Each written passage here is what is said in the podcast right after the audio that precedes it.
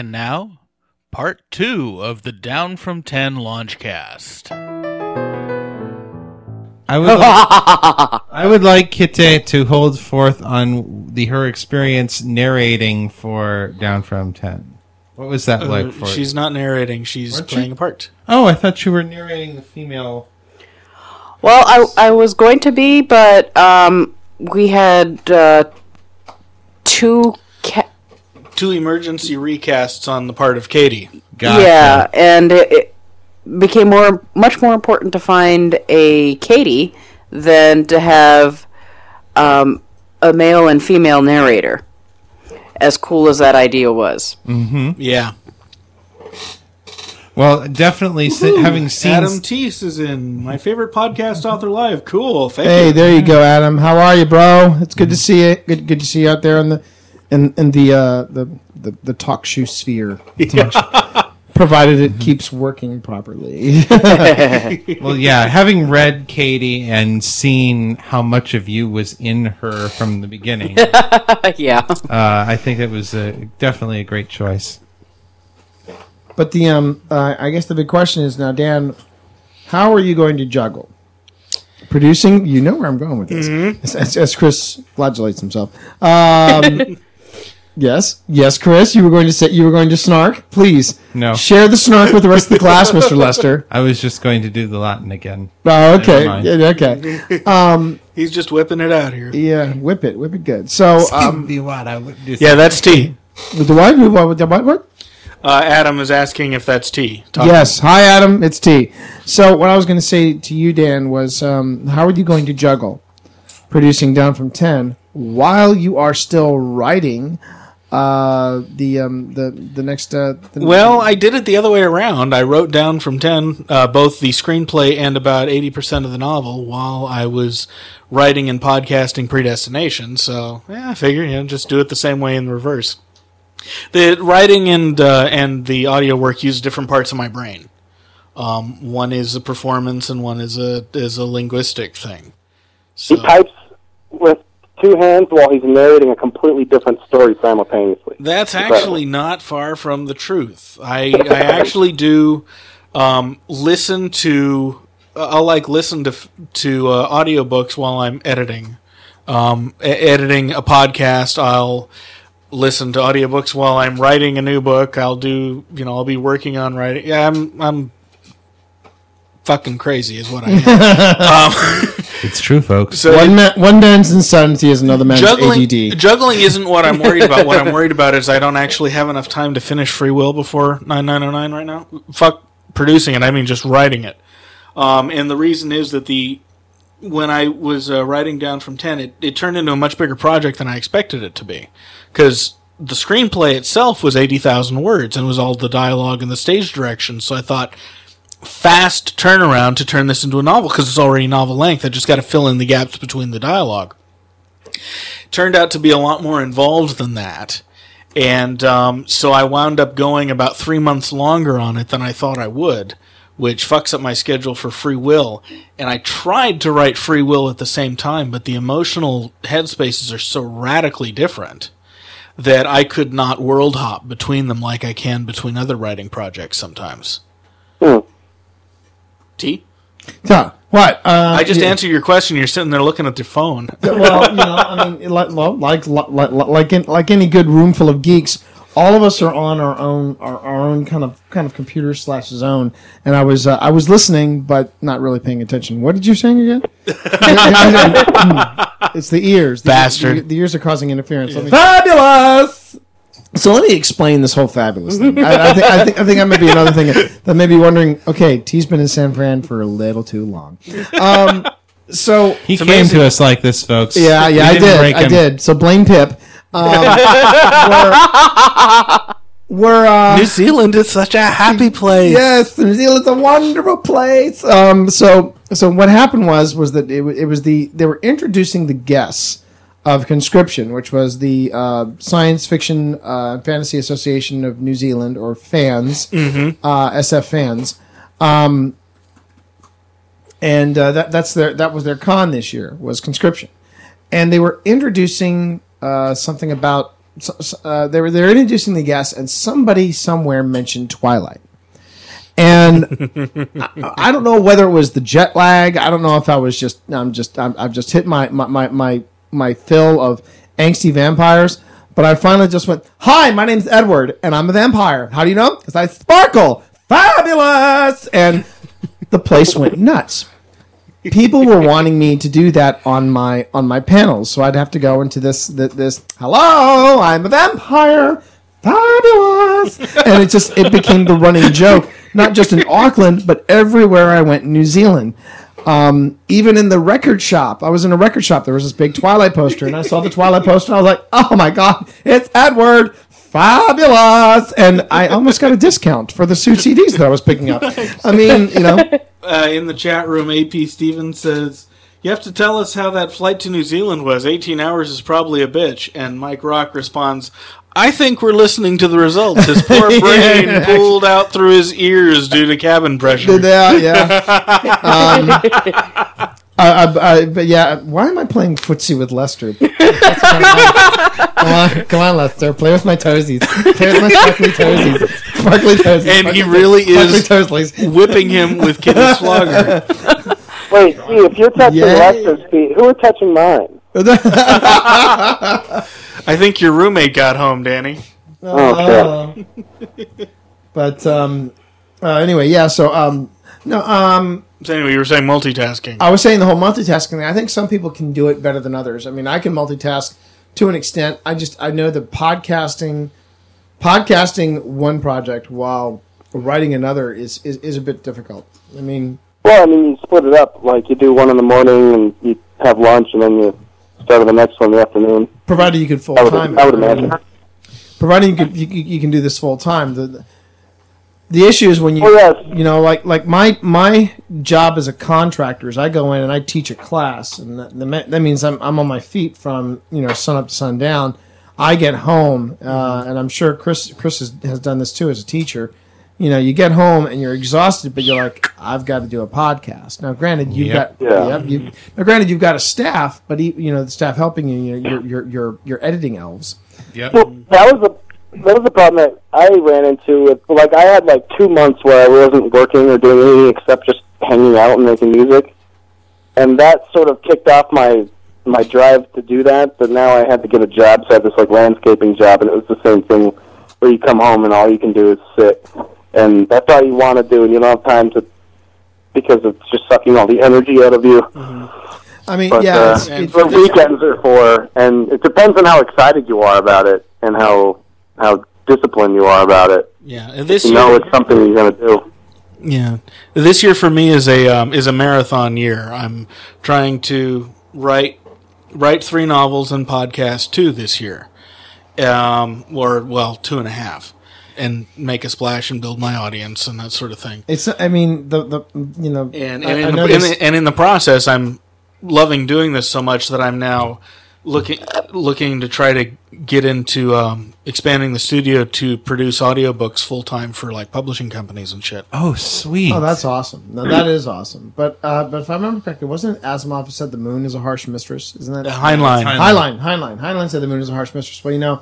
Honestly, I think podcasting is a harsh mistress, particularly when it comes to writing. They're both very, very time consuming. Yeah, particularly in how I do it, how you do it, how I do it, how Chris does it. I mean, if we simplified it, you know, maybe we'd be able to produce more. But then you've got that whole issue of but the sound effect would be really good. Okay, I'll do the sound effect, you know. And then, there's also there's a bit of a seasoning that happens with the fiction.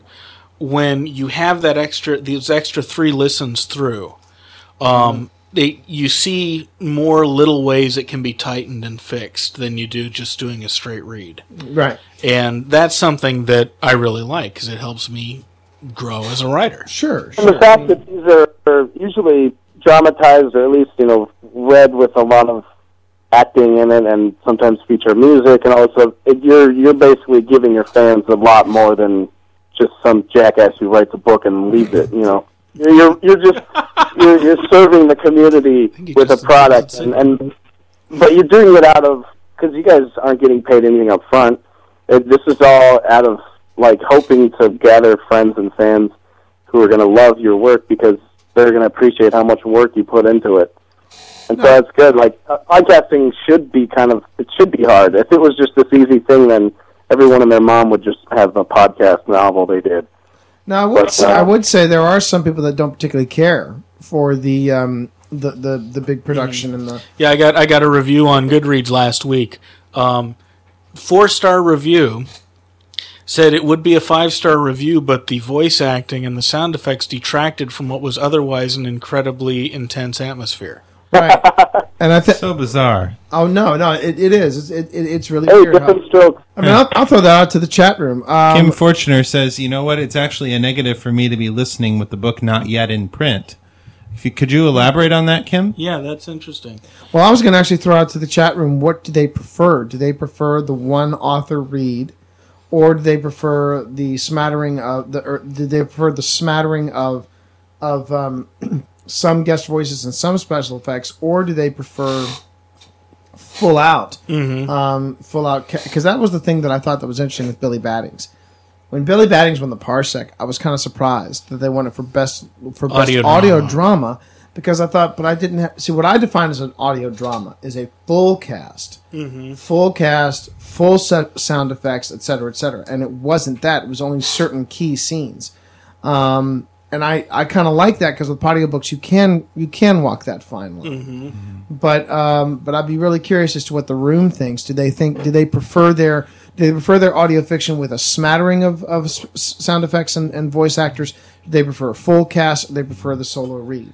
Kim says that the reason why it's a negative for her is because case in point, T, I haven't listened to any of your casts. The thing is, I can read. Bitch. She owns all of your books. Good. She says, I can read your book in one day. It will take me at least 4 to 5 to listen to it. Oh, so okay. She's just a hella fast reader. So Kim, in other words, you don't listen to my stuff because it takes too long, and then I guess it won't take me too long to listen to your audio stuff. That's fine, too. That's okay. I can get behind that. I can get behind that, bitch. Anyway, so... AP Stevens says, I like either a solo reader or a full cast, like a radio drama with the works. Mm. Adam T says Safari keeping crashing. Try Firefox. Try Firefox, Adam. Try Firefox. And Kim. Firefox has crashed on me twice. That's why I'm just waiting here on the phone. Survival guide, dude. Kim, I'm just trying to provoke you to call me bitch. I really want to be the comic book goddess's bitch. So come on, call it, Kim. I know you're dying to. Go for it. Mike says he likes the full or partial cast since, like Kim, he reads very quickly, so the full cast spices it up rather than forcing him to slow down. It enhances it. It takes him longer. I mean, the thing about the. Thank you, Adam. Adam says, I don't think I could handle a full cast Sigler novel, but Metamore City was freaking awesome. Thank you. Yeah, it was. Kim laughed and said she doesn't call anybody a bitch, dude. Damn. You're breaking my heart, Kim. But no, you know what I mean, Kim. I mean, and Mike points out if the story isn't solid, then no amount of casting will help. No, it won't. No, I would agree. And the funny thing is I do have people that have told me, like Kim, they don't like the audio. They prefer reading because they also want to make sure that they have they don't want their imagination influenced by someone else's performance. Right. But I remember Paul S. Jenkins said that when Paul S. Jenkins read a novel before there was podcasts, he would read it. He would hear his voice, and he would hear the characters in his mind. He said when he went and he read like Moravia and he read the print versions of all these books, he said that all he would hear would be our voices. He would hear Scott Sigler. He would hear Pocket and the Pendant. He would hear me. And I find that interesting. Now, as far as a full cast of a Sigler novel, I would actually like to hear that. That would be interesting. I think personally, The Rookie would be great to hear. And Nocturnal would work really well with a full cast, too. The different cops have such distinctive voices in writing. So long as Sigler voices Pookie Chang. Yes. I can't hear anybody else doing Pookie Chang other than Sigler. Right. He really nails that. And Adam says he prefers audio because he can read and drive, which is one of the things I like about it. Well, as you can see here, T is in my house. You've seen how many books. Oh yeah. But I have 2-3 times as many What I find fascinating is that I downloaded a couple of books off of Audible.com. I mean, paid downloads. Quality is shit. It is. No. They've now offered the super high resolution, audio quality stuff. I've listened to it.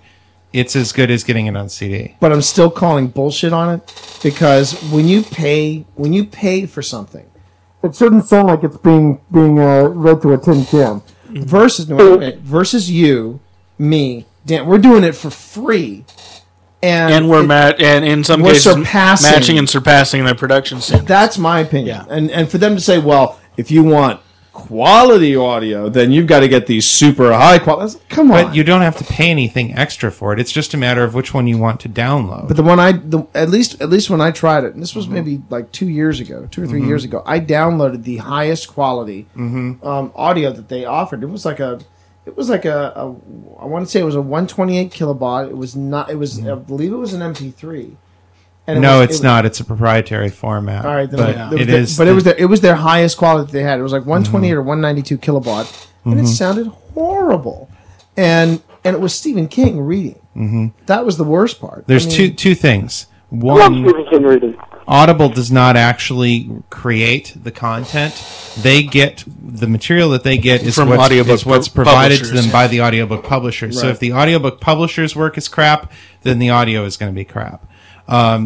Second, they've got a new format out just in the last 6 months that doubles the audio quality. Kim, I'm laughing at you. That's hysterical. What did Kim say? Kim's like, I loved The Rookie, but Sigler has a real weird thing about his women characters. All the women in The Rookie are freaky alien wide receivers who worship football. Yeah, actually, they worship quarterbacks. Which is why it's a fantasy. So there you go. But, I've been very happy with Audible. It has given me access to a lot of authors who I love, who I would never have time to read their stuff. And it's a little expensive, but it's really cheap compared to what audiobooks usually go for. Yeah, see, I just won't do Audible because I refuse, absolutely, and I always will. I refuse to pay for DRM content. I will never do it, and I don't care what I miss out on. Formats move too fast and they're too ephemeral. I want something I will be able to convert forward if I decide it's something I want to keep. My only issue is that I'm paying for stuff that is subpar, and I think Audible should have, just like at Audiobooks, Audible should have a quality control where they listen to something and they go, no matter who the publisher is, they should say, no, this is crap.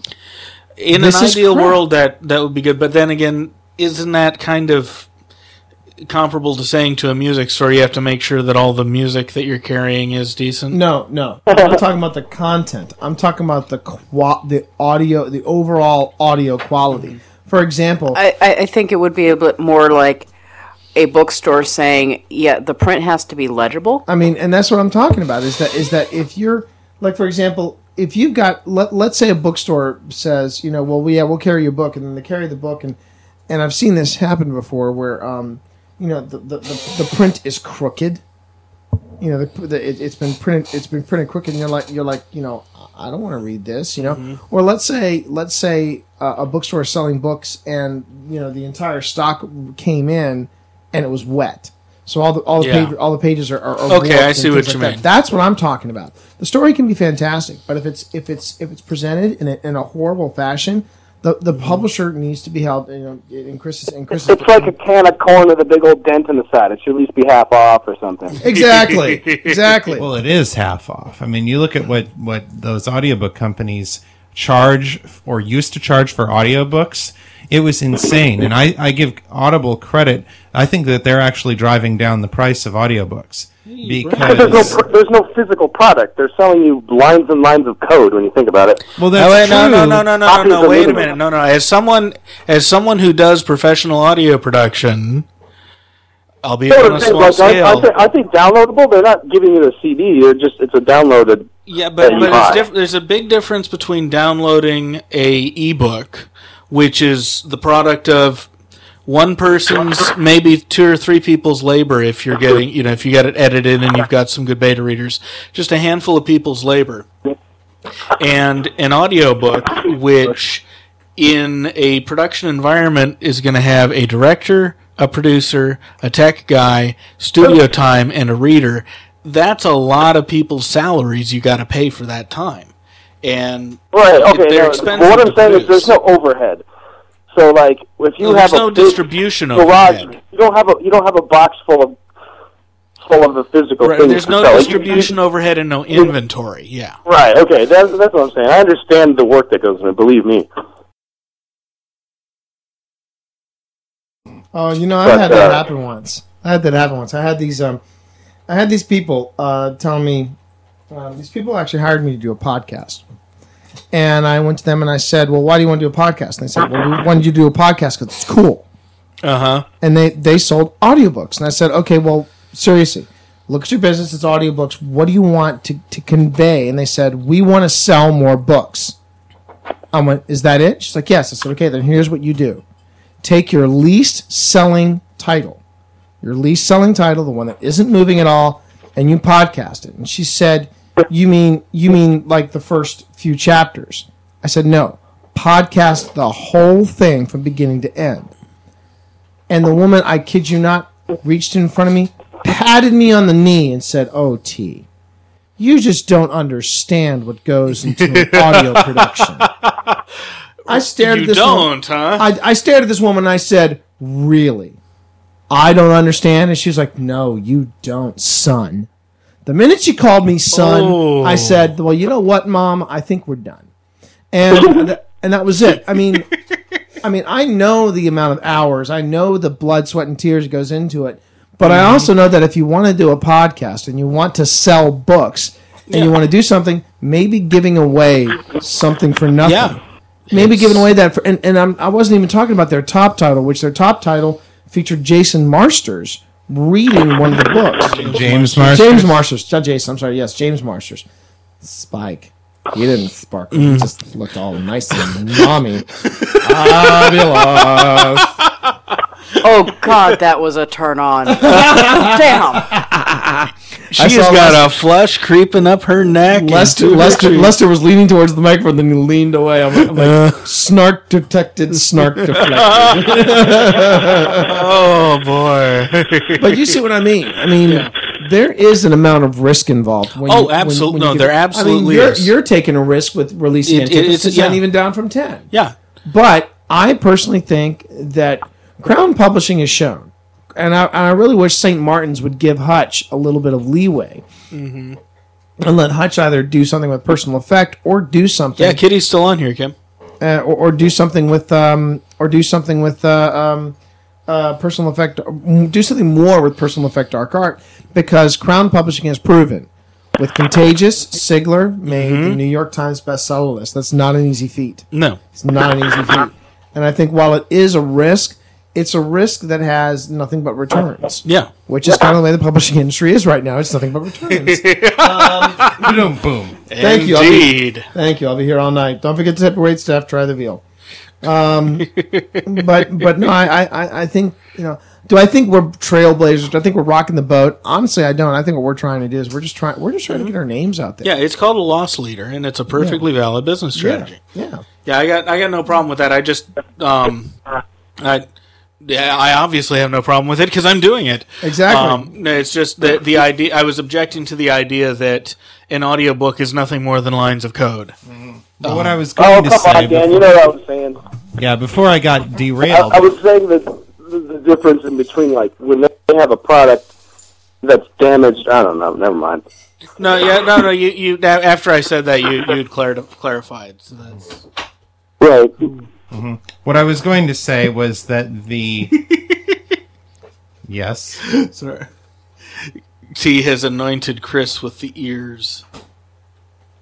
What I was going to say is sparkly vampire dust in the chat room. I remember what audiobooks used to cost before Audible got started, and they were selling them for $60, $70, $80. Right, they're mostly just priced for libraries, basically. Right, they were insane.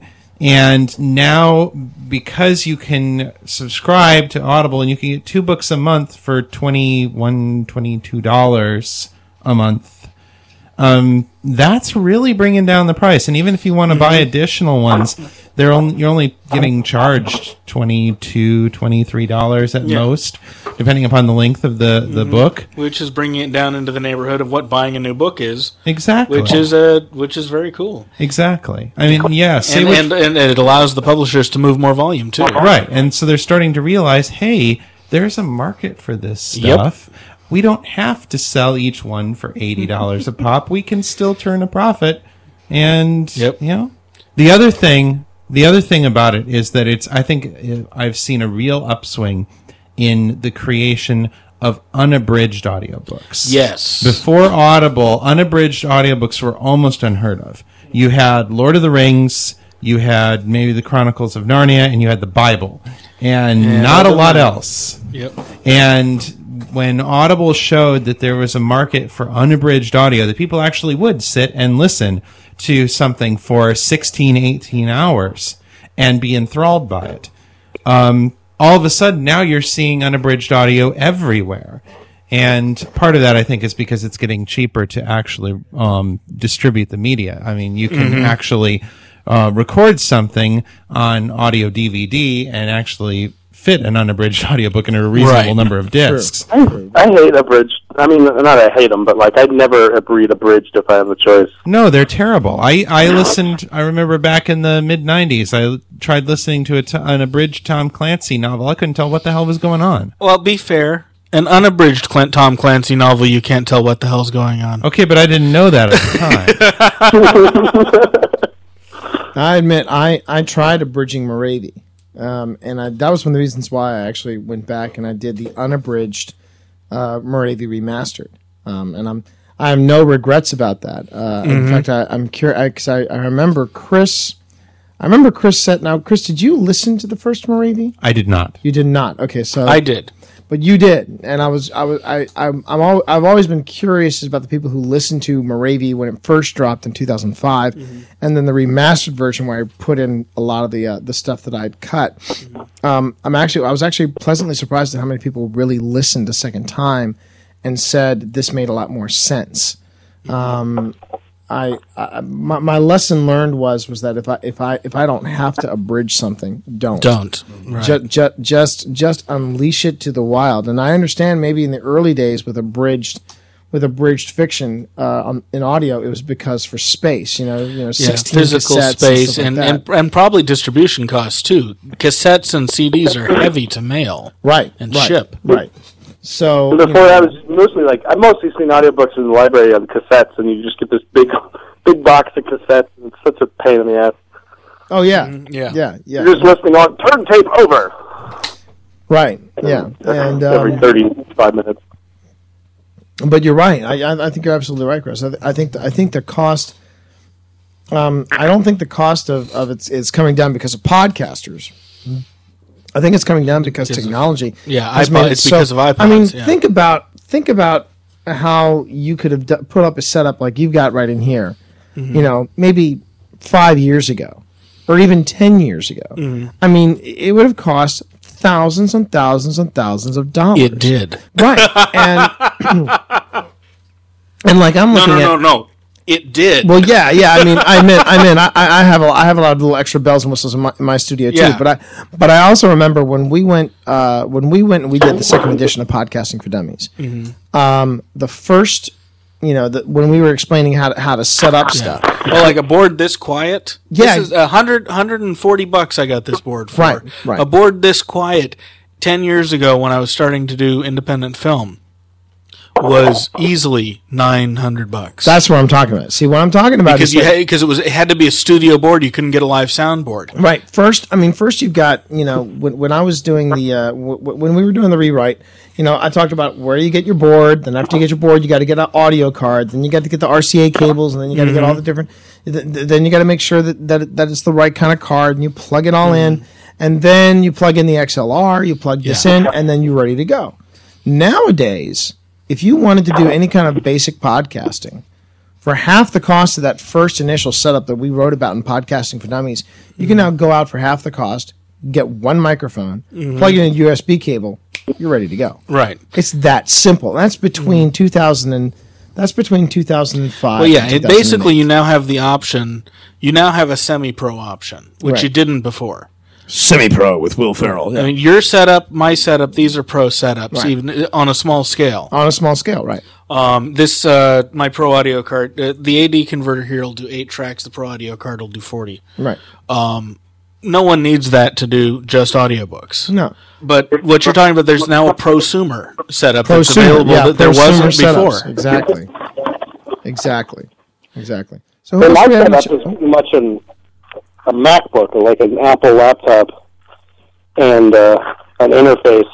I mean, it pretty much has the whole board in the studio all built into it. Yep, that's true. Hopefully, Pip should be here pretty soon. Does anyone else want to jump in and gab, ask questions, etc. by voice? Yeah, I'm actually about to go ahead and go to bed. Okay, but it was lovely chatting with everybody. Thanks for dropping in, Danny, and thank you for the fabulous music. I think we mean fabulous. No, I'm glad everyone's digging it, and I will continue to make it. So it's all good. Keep up the good work, guys.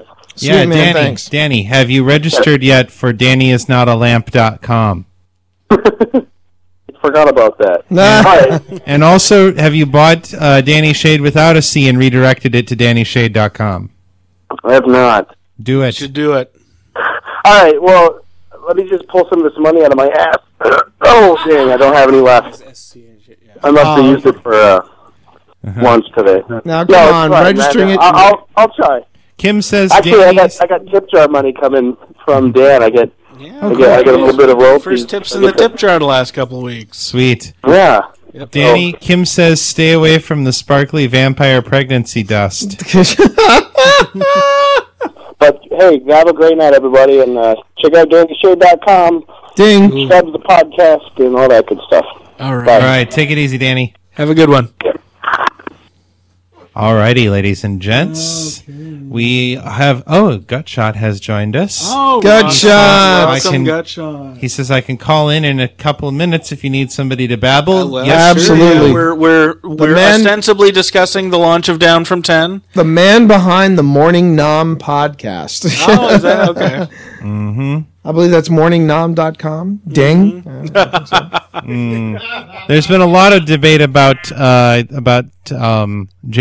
Tolkien and whether or not he was a good writer or not, because there seems to be argument about him draining all of the emotion out of the books. Well, I think that how much better could it have been if there had actually been some characterization? No. I think people have been way too hard on. Tolkien was writing in the genre of ancient epic, and and that's what ancient epic is like. And the other thing too is you have to realize that when you look at the works of people, of the time. I mean, Tolkien was writing in the style of the time. Well, he was writing in the style of a time of about 50 years before him.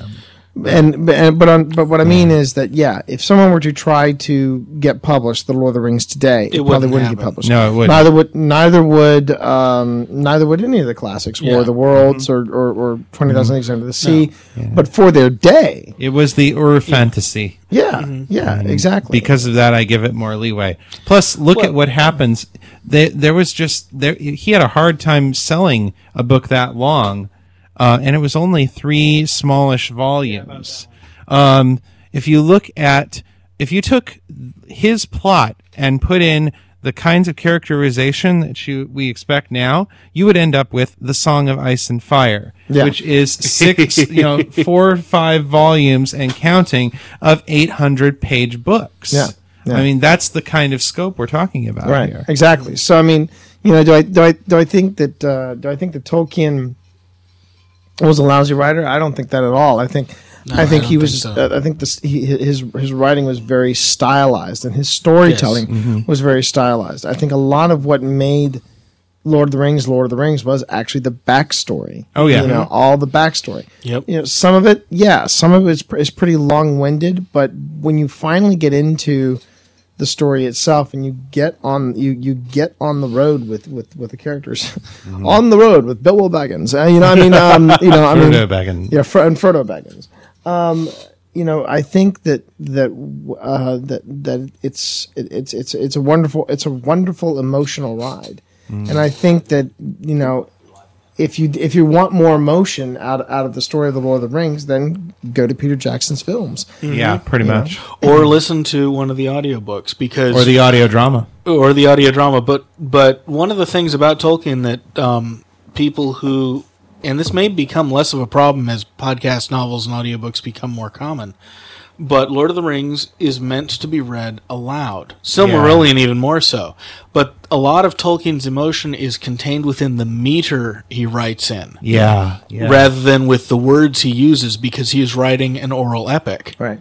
It's a bit like Shakespeare. Shakespeare. I think the failure of Shakespeare on the high school level. The reason why is that they get people to read him. No, they don't. And then they force people to read it instead of reading it out loud. Reading it aloud to be performed. And then they usually show. Sadly, they usually show in the schools. They show these horrendously out of date, you know, BBC productions. Yeah, which were ambitious for their right. They were low budget. Mm-hmm. They were ambitious for the time, but there was a point where they stopped being good. Mm-hmm. But you know, like for example, there was a woman that was looking for a really good version of Macbeth. And she couldn't find one. And I said, "Did you ever do a search for the Ian McKellen Judi Dench Macbeth?" And she was like, "Say that again." You know, I mean, I thought she was going to throw herself at her feet. So I did say it again. I said Macbeth, and she threw herself at her feet. But no, I'm serious. The thing is, like Romeo and Juliet. If I were to be teaching Romeo and Juliet to high school students, I would show the recent film with DiCaprio and Danes. Yes, mm-hmm. Because to me, that was the first time that I actually bought.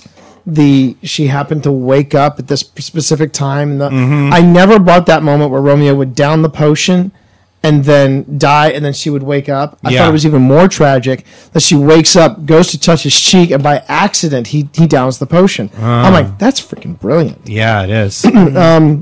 Question from AP Stevens: do we think that is omnipresent POV dead? You mean omniscient? I'm sure. No, because I'm writing in it. Moravia was on what was that? True. And for some people, they really dig it. For others, they don't. Yeah. Personally, I can't stand omniscient POV. It's one of the issues that I had with Moravia was the jumping around between people's heads. Right. And I actually like it, but it's really hard to do. It's exhausting. It's very hard to, and I don't write in it. At least at this stage in my career, I don't write omniscient because. In my fiction, I'm exploring the chaos that ensues because humans have limited points of views. Right. And that's not something that you can... Those aren't the kinds of stories you can tell with an omniscient point of view. Right. If I get to the point where I decide I want to tackle epic fantasy, I will probably go with either an omniscient or an oscillating omniscient to subjective. Well, I'll go one better. I hate first-person POV. Absolutely. And you write in it. Yeah. You write in it very well. But here's why. Here's why I write in first-person POV for Billy Battings. Because to me, that is a defining quality of the genre. I mean, the whole, you know, people didn't particularly care for the Blade Runner that had the narratives. Mm-hmm. I miss the narratives in the quote-unquote superior director's cuts. There was a version, if you get the box set of Blade Runner, there's a work print version which has a different version of the voiceover that will bring tears to your eyes. And you see, and it's the way that kind of voiceover should be done, right? And I think that having that first person POV, you know, she walked into my office, and you know, with the side lights, and all I could think was, I gotta grundamulk that before the sun continues to go down, right? You know, that sort of thing. Noir is such an intensely intimate kind of set ambiance, which is why I did such a constrained third person. Subjective for Predestination, right? And yet I felt that with Moravia, considering its swashbuckling attitude, considering its epic scale, get closer to the mic. Oh, considering its epic scale, and things like that, I really felt that it had to be third person omniscient. Do I recommend? There was a lot, and I'll be the first one to say, and Chris is absolutely right. There were a lot of things that, as much as I love Moravia, and as much as I love the series itself, there were a lot of things I did wrong in Moravia. Really? It needed an editor. Hey, who's that? Well, hey, that's Pip. My first mistake was casting a New Zealand accent voice. I mean, people, right. I was Chinese for a Chinese based character. Oh, hi, Pip. Oh, hi. Mm-hmm. Pip, hey, I'm so glad you showed up. Welcome. Well, I'm glad to be here, Dan. I see that T. Morris hasn't completely run away with your show. Yes, no. Ladies and gentlemen, please welcome to the show Wrong Way Ballantyne. Philippa Ballantyne, Julius Vogel Award-winning author and star of Down from Ten. I'm going to be sick. You're the other star of Down from Ten. What do you mean she gets top bill? Okay, it's the rack, isn't it? That's why she gets the top bill. And the voice. I mean, come on. When your debut scene in the book is trying to figure out how to effectively hug and kiss someone while you're naked and covered in Vaseline without staining their suit. I mean, you got to give that woman top billing. Fine. And you're just not that cute covered in Vaseline. Yeah, but I can do the accent. Listen, I can do the accent. I'm going to have my fashion chops in the car, which is packed in the car park. Good on you, sweet A's. Sounds like Boston. Yeah, I was thinking the same thing. It sounds Bostonian. Adam Tease wants to know if you have your own trailer for the recording, Pip. Where evidently she records dressed only in olive oil. I'm going to be in my trailer. That's making it onto the blooper reel, Pip. There you go. Oh, my God. Thank you very much, Dan. I'm now blushing. Yes. But I was going to say before the Kiwi interrupted, I was going to say I think that there was some the two mistakes I made in Moravia for my first novel was one, writing in third person omniscient, because it's hard to do. It's extremely hard to do. The second thing I did, which I think was a mistake, was that I was going for what I remember when I was reading. I remember the books that I read had extremely long chapters. Mm. Well, in 20,000 words. Fuck you, Ballantyne. Fuck you. Okay. Right. Look. I realize we're in Vancouver. It's not America, but it's Canada, so it's kind of close. Do whatever. We'll get in the boat and we'll keep going. What? Can I just make one point, please? And my point is, like Doctor Who. The shortest distance between 2 points may be a straight line, but it's not the most interesting. That's true. It's true in San Francisco, too. Uh-huh. But when you're trying to make a library signing in Dannyburg, I'm just saying. Put that, and you were screaming. I don't know. Kim asked a while back why I didn't like third-person omniscient. Because it makes it extremely difficult to withhold information from the reader, and it makes it extremely difficult for the reader to empathize with the limited information that the characters have at their disposal. Particularly since I am a big fan of dramatic irony. I love the idea of, as you guys have noticed, having characters who don't have the whole picture.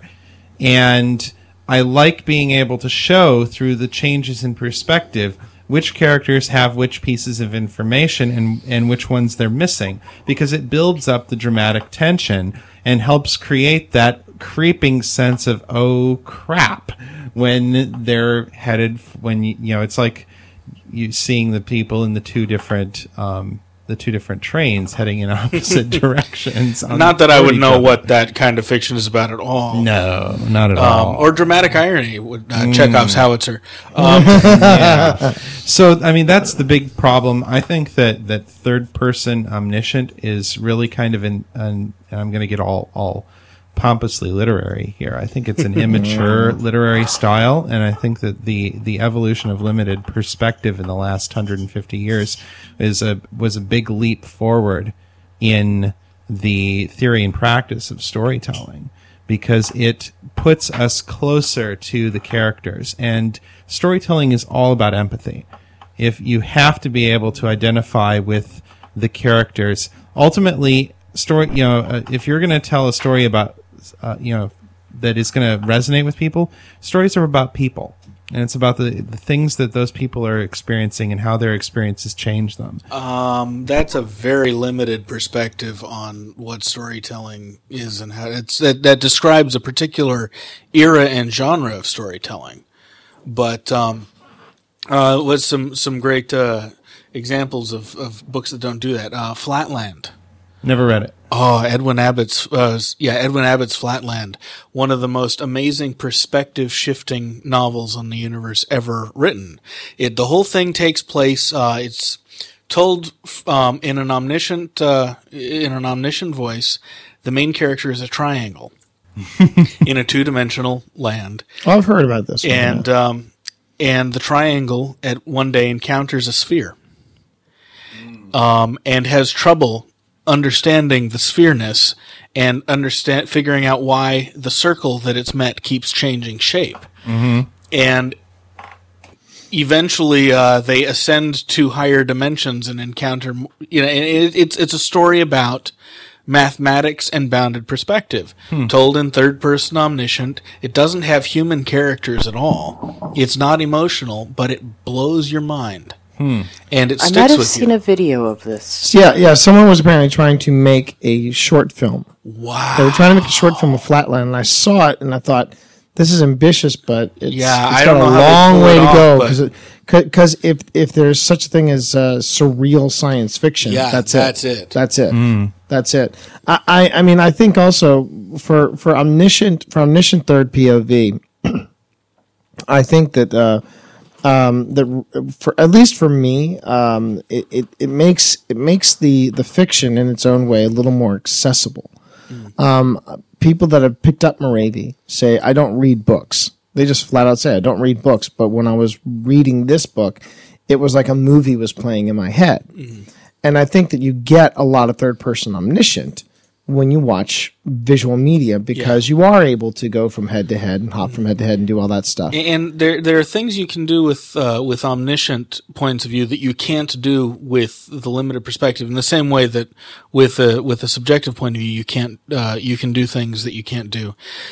Getting into someone's head, making them experience what the character's experiencing, you can't do that with omniscient. Right. But you can, but you're going to end up with a very inconsistent omniscient, like Frank Herbert used with Dune, where he kept jumping around from one character's head to another without scene breaks, which drove me fucking crazy. But, even though I love the book, but with omniscient, what you can do things that you can't do with subjective, even with you're just talking about empathy games. With an omniscient point of view, you have to get to know the characters as if they are another person rather than as if you're walking around in their head. And generating empathy that way is very challenging. And it's a whole different kind of art form. It's very. Now, it requires an external characterization, which gives you room to fuck with the readers in a different way than limited perspective does. So I don't agree that it's an immature form of storytelling. I think it gets that name because, like a lot of things, there's this break point where it's the easiest kind of story to tell at all, but it's the hardest kind of story to tell really well. Yeah. Okay, I'll give you that. But enough about us. Let's talk more about what the. Well, we've got some people that are waiting to get into the chat room. Yeah, okay. So we've got Gutshot on the line. He's been waiting patiently for a while. Hello, Gutshot. You're muted. Hey, I'm unmuted. Yeah. Hey. Awesome. I'm here. Okay. There you go. What'd you want to ask or say? Oh no, I was just gonna comment like about 10 minutes ago about Flatland, but it's on now. No, go for it. I don't even remember what I was going to say now. It was an interesting read, though, but it got tied into a whole lot of, beyond just the perspective shifting into a lot of political stuff. But, it's gone now. I don't even remember what I was going to say. It was if I remember correctly, doesn't the two-dimensional... Don't the two-dimensional shapes declare war on the third dimension? I believe they do at one point, and there's a whole lot of stuff about women in the Flatland are all lines and keep being lions in their place because they're dangerous, because they can stab right through you and all this. It was, yeah. Third line. You can't. It was inappropriate for them to look at you from the end because they were infinitely sharp and they could kill you with a look. And yeah, it was great. There was a lot of socio-political stuff wrapped up into two dimensions. And I'm looking for my copy. Well, as you're looking for the copy, I'm going to fire off a thing for Pip, because I'm just coming to the conclusion that this roundtable with the three of us guys talking about literary issues and political issues isn't half as much fun as when Pip was here. I know, talking about sex and Crisco oil and prawn and all kinds of things like that. So Pip, Hillary is none here. Pip assured me she'd get saucy if I came. Yeah. I'm getting my wine. Give me a second. Yes. Actually, the ultimate social lubricant. Actually, wait a minute. Yeah. No, Pip needs what she had with when it was the Midori. Man, that was fun to watch. Pip, we were on a party. Goodness. Yeah, we were. I do have that 16-year-old scotch that you didn't bother to finish off. Yeah, I know. Left unfinished 16-year. Well, yeah. It was that was my disappointment. My bad. Yeah. But I was going to say that now Pip at Balticon, we actually Skyped Pip in on a party we were throwing, and Pip had just gotten in from work, and she pours herself. I think she poured herself a Midori. And we watched her start with this full bottle of Midori. Mm-hmm. By the end of the evening, it was half full, and Pip. We're like my party. We were all a bit sloppy, and near the end of the evening, Pip says, "By the way, Morris, I need lines for you from Weatherchild." Get with the program, like with the branch and the tree and the. What was I talking about? Oh, yeah. Weatherchild. By the time I got there, she may or may not have been flashing people. Oh, oh yes. Well, that was at the party. Yeah, that was at the party. That was after the party. But anyway, so, but my question to you is, Pip, you have a pretty busy year coming up with Geist and with digital magic. So my question to you is, why did you take on this role of Down Carol? From Ten? Yeah. Because it's Dan. Oh. And Dan begs so prettily, doesn't he? He does. Right? No, because it's Dan, and because I know Dan wrote it, so I was just immediately assured that it would be fabulous and not sparkly at all. Not sparkly at all. I can't do it now. I'm going to make scotch come out of Dan's nose. So I'm going to wait. Thank you. I don't want to burn my nose. There you go. There you go. Go somebody who has actually done that before with black velvet, I believe it was. I do not advise Paul. That's nasty. Oh man, I smelled new colors. Wrap your mind around that one. Oh man, that hurt. So, well, tell us a little bit though. Since we got you on here, Pip, and I evoked the G word. Tell us a little bit about Geist. Geist, which is the alternative title, is 3 Days of Sex on a Blimp. Which I reckon they should start with that one. It's a bunch of crazy deacons who are protecting the world from an invasion of otherworldly creatures called Geists. It's sexy, steampunk, supernatural, kick-ass. Give the elevator pitch, Pip. Give the elevator pitch. I love your elevator pitch. She said 3 days of sex on a blimp. No. There's a 70s cop show she references. Okay. It's The Exorcist, Starsky and Hutch. Nice. There you go. Steampunk. Darcy and Hush meet. So do you have moon maidens? There are no moon maidens, but I can go back. Yes.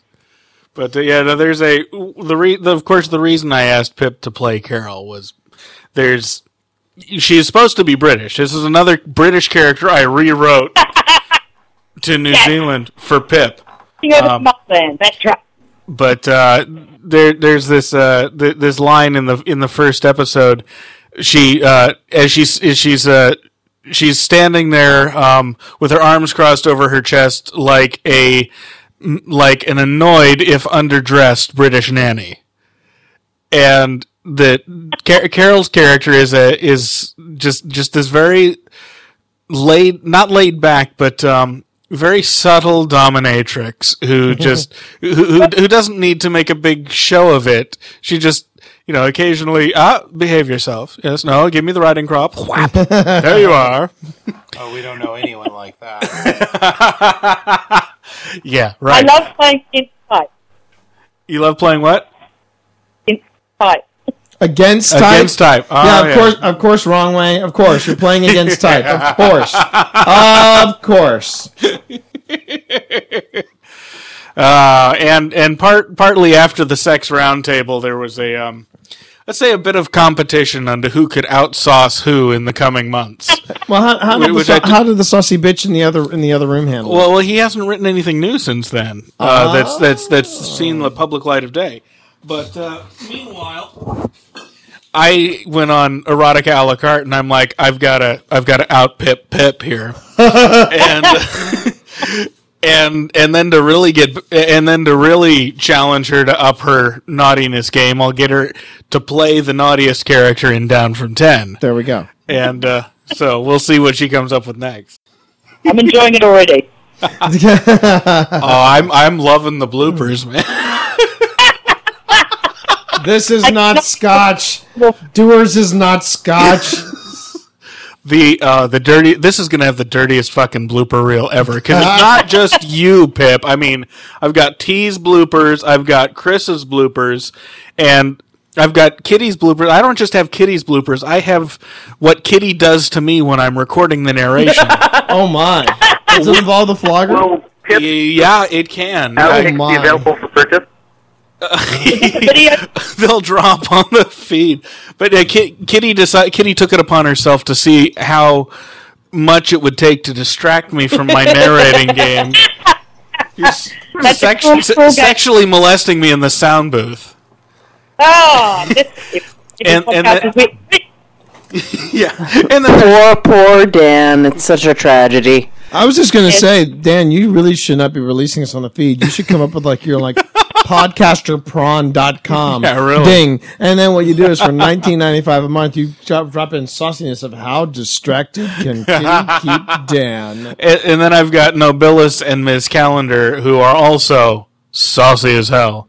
I mean, I've played you a couple of the Ms. Calendar. Yes. I can't help it. I like sex. Just so matter of fact. Yeah. Okay. She will. It's a shame she's not here. She was supposed to be here tonight, but wires got crossed. But she will read a line, and she'll get something in her head from it, and she'll go on this long monologue about something involving sex, and then she'll be like, "Oh yeah, and where were we again?" And she'll go. I thought I got dirty bloopers out of her for Predestination, which I haven't cut together yet, but no, Down from 10, way dirtier. Look forward to that then. And for the record, I will have to say, Pip did a lovely job as my personal assistant in New Zealand. Even regardless of the times when she said, "Here's the map. Where are we headed?" I'm like, "I don't know. We're driving on the wrong side of the road as far as I'm concerned." But hey. Jeanette Marsh asks, with Vaseline? Yes, Jeanette, check out the first episode of Down From 10 at downfrom10.jdsawyer.net. Ding!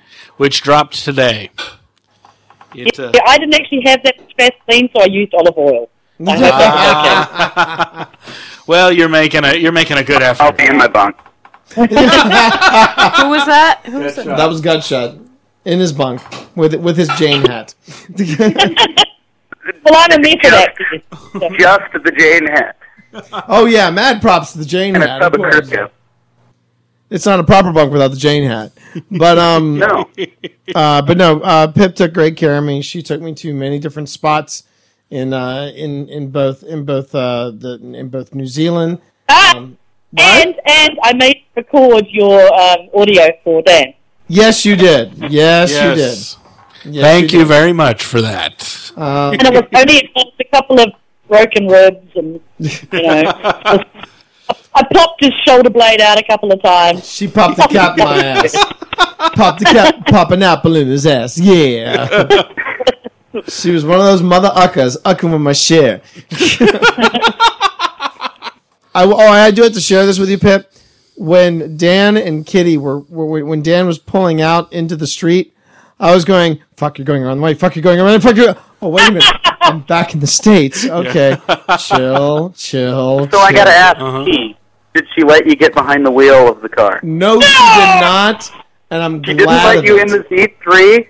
Oh, you missed out, mate. Those suckers handle like a dream. I did offer. I said, do you want to drive a bit? I said no. I said, oh, you pushed out.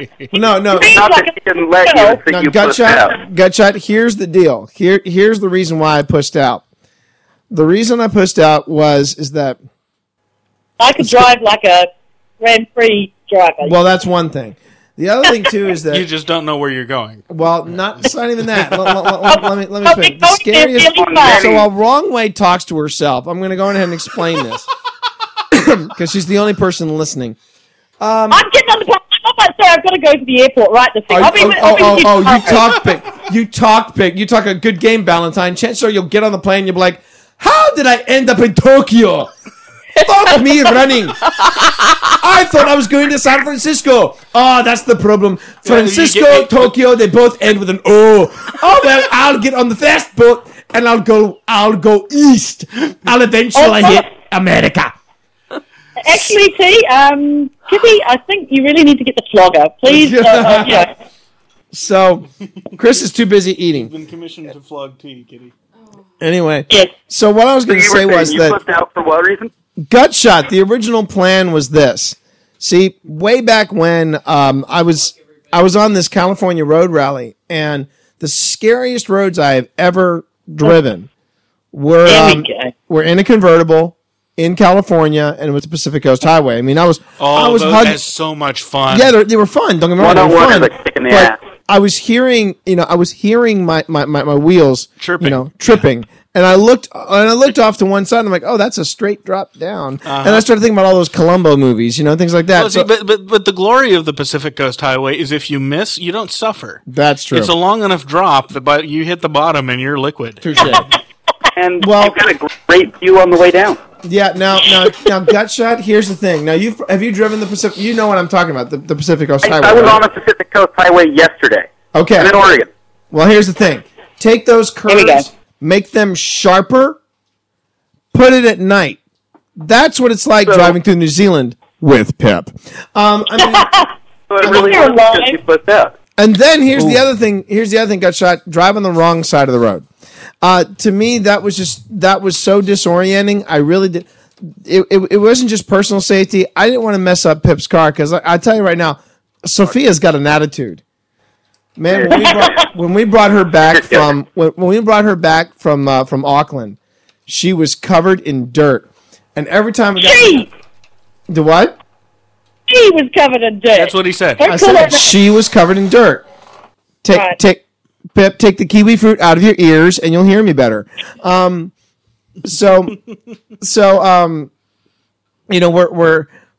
driving Sophia, and Sophia just has this attitude of like, I'm covered in dirt, you bitch.